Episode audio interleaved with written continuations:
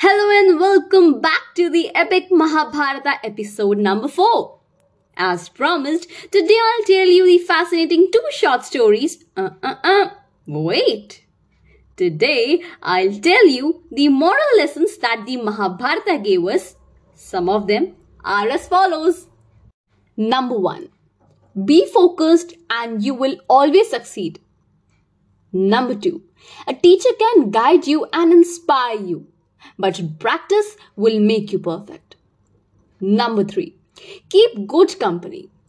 Bad friends will bring about your downfall. Number four, respect women. The disrespect shown to women will bring disasters upon you. Number five, don't indulge in vices like gambling. You will end up losing everything. Number six, don't give up easily. Fight for what is rightfully yours. Truth always wins in the end. Number seven, don't apply half learned knowledge to your actions. It will only lead to failure.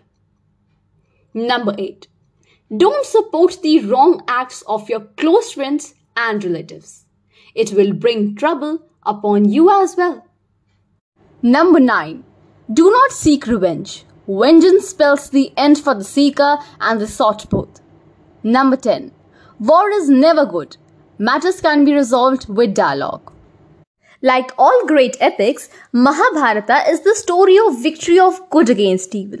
The word Mahabharata has become synonymous with any great confrontation in day-to-day life also but its moral lessons will be synonymous with the right and truthful way of life for years and years to come.